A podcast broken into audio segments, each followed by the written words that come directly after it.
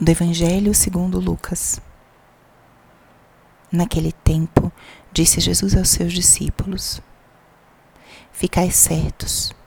Se o dono da casa soubesse a hora em que o ladrão iria chegar, não deixaria que arrombasse a sua casa. Vós também ficai preparados, porque o filho do homem vai chegar na hora em que menos esperardes. Então Pedro disse: Senhor, contas essa parábola para nós ou para todos? E o Senhor respondeu: Quem é o administrador fiel e prudente que o Senhor vai colocar à frente do pessoal de sua casa para dar comida a todos na hora certa? Feliz o empregado que o patrão, ao chegar, encontrar agindo assim. Em verdade eu vos digo: o Senhor lhe confiará a administração de todos os seus bens. Porém, se aquele empregado pensar, meu patrão está demorando, e começar a espancar os criados e criadas, a comer, a beber, a embriagar-se, o senhor daquele empregado chegará num dia inesperado, numa hora imprevista. Ele o partirá ao meio e fará participar do destino dos infiéis. Aquele empregado que, conhecendo a vontade do Senhor, nada preparou nem agiu conforme sua vontade, será chicoteado muitas vezes. Porém, o empregado que não conhecia essa vontade e fez as coisas que merecem castigo, será chicoteado poucas vezes. A quem muito foi dado, muito será pedido. A quem muito foi confiado, muito mais será exigido. Palavra da salvação. Espírito Santo, alma da minha alma, ilumina minha mente, abre meu coração com teu amor, para que eu possa acolher a palavra de hoje e fazer dela vida na minha vida. Estamos hoje na quarta-feira da 29 semana do tempo comum. E o evangelho de hoje nos traz duas mensagens muito importantes. A primeira é a necessidade de estarmos sempre prontos. Viver em Deus, viver em Jesus Cristo, significa caminhar constantemente acompanhados por alguém. Significa viver sob o olhar amoroso de Deus. E quanto mais nos damos conta dessa realidade, mais vamos vivendo uma vida de autenticidade e de coerência.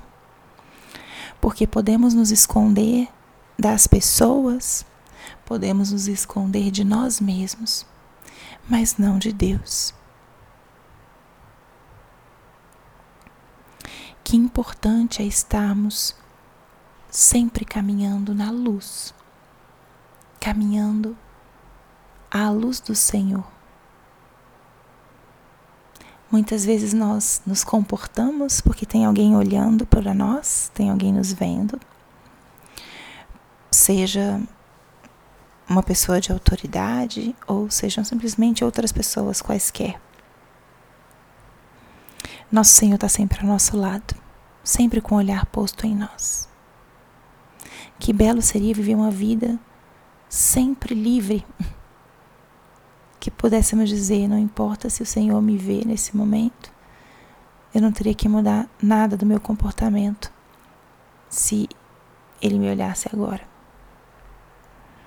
E quem vive uma vida à luz de Deus, serena, livre, estaria pronto para o momento do encontro final com o Senhor. Se o Senhor viesse hoje nos buscar, ou se nós fôssemos hoje ao seu encontro, estaria pronta para esse encontro final? Ficai preparados. É a frase que o Senhor nos diz. Ficai preparados. Não deixemos para amanhã a nossa conversão. Não deixemos para amanhã optar por Cristo ou viver de acordo com aquilo que Ele nos pede. Estejamos prontos, preparados para esse encontro. eu estaria preparado? O que, que eu precisaria mudar, transformar, converter para estar pronto para esse encontro? Pense um pouquinho sobre isso e escolha algo, alguma atitude, algum apego que te afasta do Senhor. Também podes pensar o que te aproxima do Senhor. Porque temos que nos apegar àquilo que nos aproxima do Senhor e soltar, pouco a pouco, aquilo que nos afasta. Porque o Senhor nos pede, nos convida a segui-lo, não só de palavra, mas também nas nossas ações. E esse é a segunda, o segundo tema que o Evangelho de hoje nos traz. Aquele que conhece a vontade do Senhor, aquele que agiu conforme a sua vontade, esse agrada a Deus. E quando a gente não age de acordo com a vontade do Senhor, isso desagrada a Deus.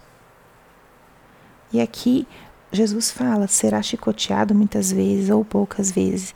Só de pensar nisso é muito duro a gente pensar em Deus como alguém que castiga, chicoteia.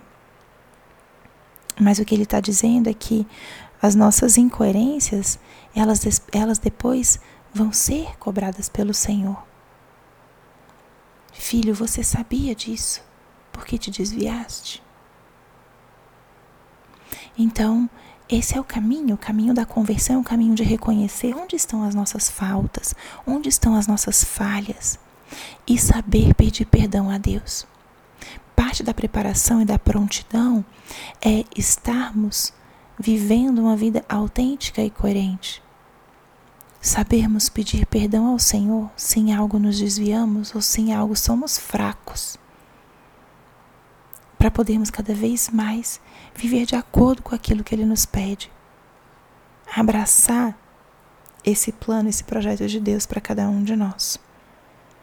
Então, à luz dessa palavra hoje, a gente pode fazer um exercício de um exame de consciência um exercício de olhar para dentro de nós.